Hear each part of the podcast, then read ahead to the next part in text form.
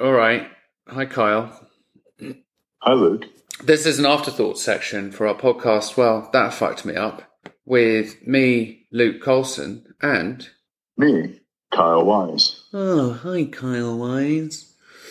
That was on my old dating profile. Me, Kyle Wise. Oh, okay. Great. Okay, good. It didn't work out. Well,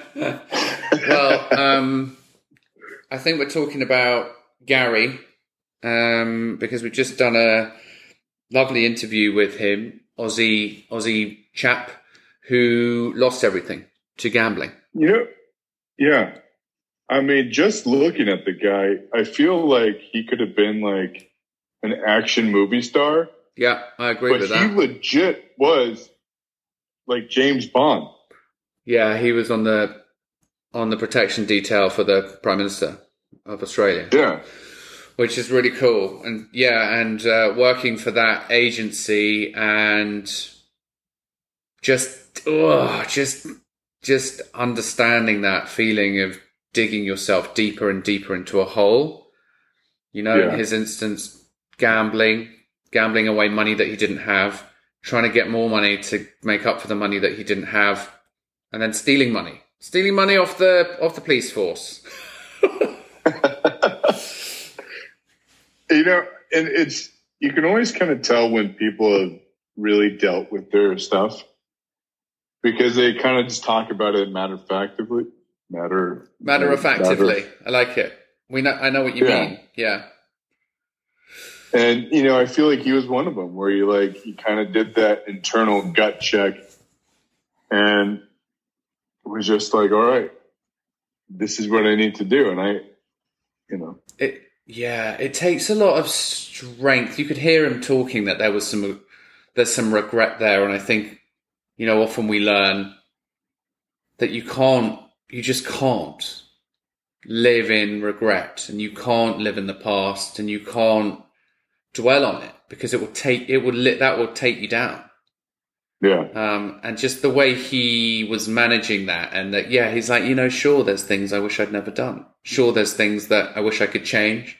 And sure, I wish I'd known that I could have spoken to my parents about it 5 years earlier and the damage would have been half as much that he did.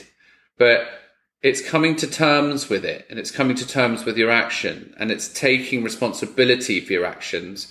And then it's realizing that that doesn't need to own you. That doesn't need to determine your life, the rest of your life. 100%. He seemed very knowledgeable. He seemed like he had his shit together. And it seems like a lot of people around him and a lot of companies agree, because also just, I like that he is giving people the opportunity to see the signs early, because his escapism turned into a full-blown gambling addiction. Yeah.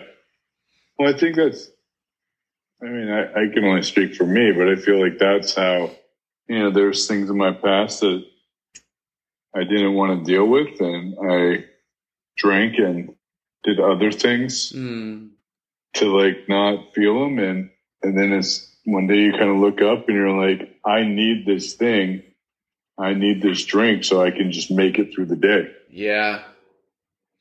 Yeah, it's just interesting as well, talking about when he just, I guess it surrendered to, he said he told his full story. Not the lie, the covered up version, not the incremental version, not the half-baked version, his full story. He laid it all out on the table, and that was when the healing could begin, because he'd done it. He told his truth. It's hard as fuck though, right? You know, it's funny because like we can so easily lie to ourselves and just be like, no, it's not fine. You know, maybe I just drank too much or it went a little too hard. But if we're brutally honest with ourselves, and I feel like you and I have talked about this and we've had those moments where we've been able to be brutally honest with ourselves, then I think that's when the real healing begins. Wow, yeah, gosh, totally 100%. Because a lot of people who have gambling, addiction, drinking, drugs, eating, it's done in secret. It's done in hiding, and that's it's often because it's your thing that you do to get away from your everyday life.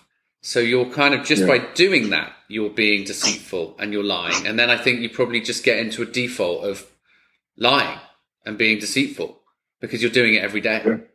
And so to put all that behind you and just to be truthful and honest and real. And I loved what he talked about.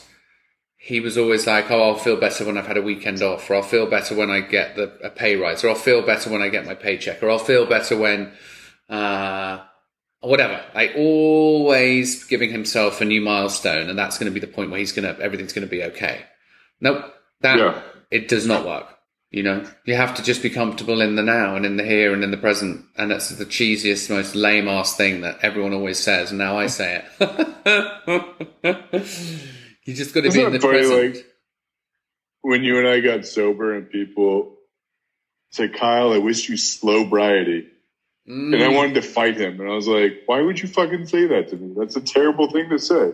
Yeah. And now I get it.